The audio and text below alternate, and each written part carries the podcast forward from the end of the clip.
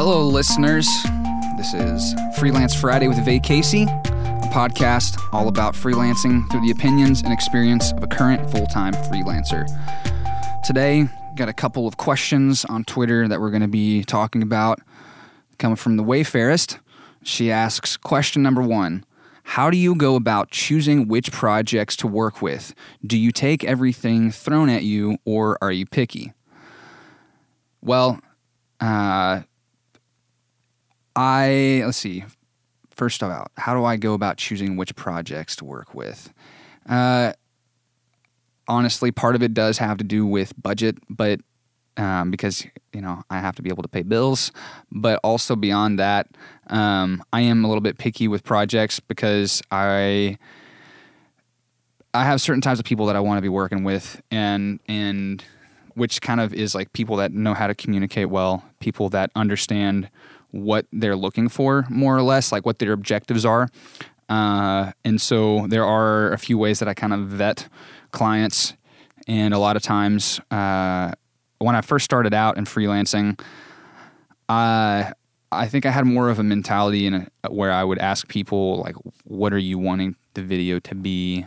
And and really tried to take more leadership from them or input from them as far as like how to make the piece when really they're coming to me to solve a problem which is they need a video and can't make it. And really I should be trying to help be more of a problem solver I feel like than just providing a video service for them. And so now whenever it comes to talking with potential clients um, while I do try to take into consideration what they want video wise or what they think they want. Ultimately, I try to get to the root of where are they planning on using the pieces and what are they hoping to accomplish by using them because what I'll find a lot of times is that the way like what what they're hoping to accomplish doesn't translate well in the way they thought it would through the video and so the idea that they had for the piece doesn't doesn't work for what they, for their objectives. And so that's where my expertise comes in where I can say like, okay, cool, like this is like I see what you're wanting to do, but it's not going to work that way. Um, like I think it's better to go about things this way and here's why. And then I, I explain it to them and really provide value on the front end of things even before we get the project started. Um, and, and, and so that's kind of how I choose which projects I work with a little bit. Uh, and then I, I am kind of picky with stuff because I do have certain types of clients that I want to work with. And, um, but a lot of times it doesn't actually come down to me having to go, I don't want to work with you, or I'm not going to take on this project, or I don't feel like this is a good fit. What ultimately ends up happening is that just through communication, and talking, things kind of just like don't work out sometimes. And usually it's them saying, Hey, I don't think this is going to work out, which is fine. Um, but some of that also may be because I haven't been as good at reaching out to a wider range of people and having more inquiries. Uh, now that I'm starting to do that a little bit more, I could see there being more of a possibility where there being projects come in that I go like, "Hey, I don't feel like this is a great fit. Um, so I'm not going to take it.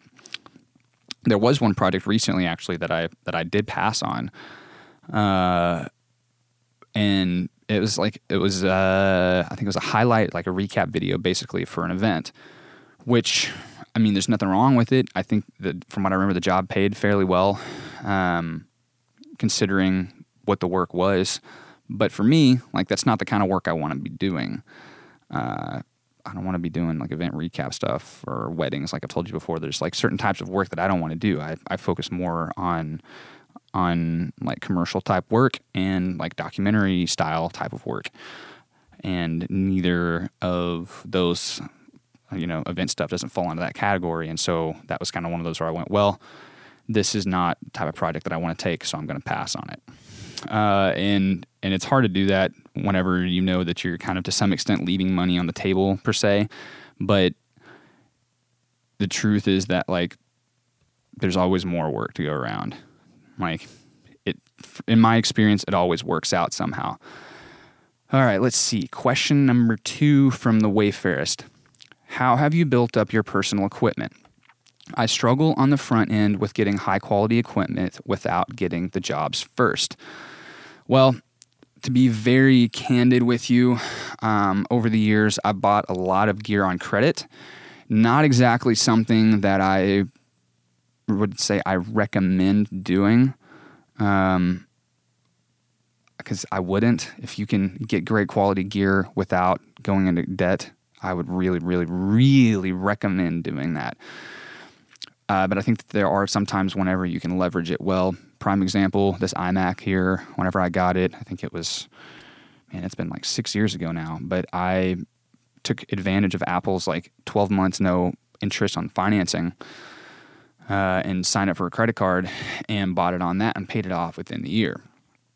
Now, and, so I, you know, I didn't pay any interest on that.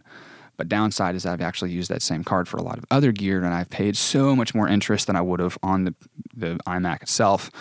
And so, like, I mean, really, it's if in hindsight, like, I would say probably not really worth it to use credit. But uh, I mean, that's that's a lot of how I've acquired the gear that I have. Also, I've just worked my ass off to be able to to have it. Most of the money that I have that or that I make goes into buying gear and stuff to be able to do more of what I love. Uh, and and I think it really helps also to know what you're trying to do. Uh, there's a lot of tools, a lot of gear that you can have that uh, that's great, but is it something that you actually like really need for what you're doing? And so part of my thought process too is kind of is this piece of, before I buy a piece of gear, is this like is this really a piece of gear that I need? My buddy uh, Jordan used to Jordan Lessig used to have this question he would ask himself when he, before he would buy gear of is getting this going to help me make more money? And there's a lot of times that the answer to that question is no.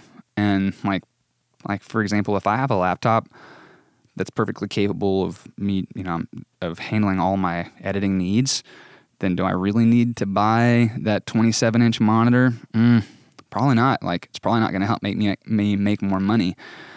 Um, but at some point, I'm probably am going to get it. But uh, in asking that question, like that's that's one elimination that I can make and go, okay, I don't need that piece of gear. What's the stuff that I actually do need? Uh, and so I think having a grasp on what you're trying to do is helpful for selecting the gear to get. And then just sticking with essentials and and knowing like what's the kind of the minimum I need to be able to get great work done. But ultimately, gear is only going to be as great as the person that's using it. Um, and while great gear is great gear is great, and I, I, I love the stuff that I have. Uh, if I didn't know what I was doing and how to use the gear, it wouldn't really make that much of a difference. And so I would say really that if you can't afford the best gear, like don't sweat it quite as much. Focus on the stuff that you can do with what you have. I've seen a lot of people, myself included, get caught up and and not make progress because of making excuses for why they couldn't or why I couldn't because of certain gear that I didn't have instead of asking myself, okay, well, what can I do with the stuff that I currently do have? And and I think taking that mentality has helped me a lot as well. So hopefully those kind of answers your questions a little bit, gives you some insight, help. Um, ultimately, these answers I've given you are just kind of my opinions, and you can take them or leave them. I don't really care. But hopefully, you get something out of it. As with all of the, the stuff on this show, next week I've got my friend Wade Griffith, an architectural photographer based out of Dallas, Texas, coming on the show. We're going to talk about some of this stuff, and he's going to give some of his opinion and experience as a freelancer. Um, thanks so much, Lisbeth, the Wayfarist, for your questions. Appreciate your uh, input in the show. And so much, thank you so much to all the people that have left reviews on iTunes. I'm kind of blown away by this. Even more reviews than before and the subscription count is skyrocketing every week, every day, even that I look at the analytics to see what the downloads are like. They've gone up, and I'm pretty blown away by this. And so I think I'm going to continue to do it for a while as long as you guys keep listening, you guys, you girls, whoever keeps listening. I think this is something that I'll keep doing. Please help the show grow.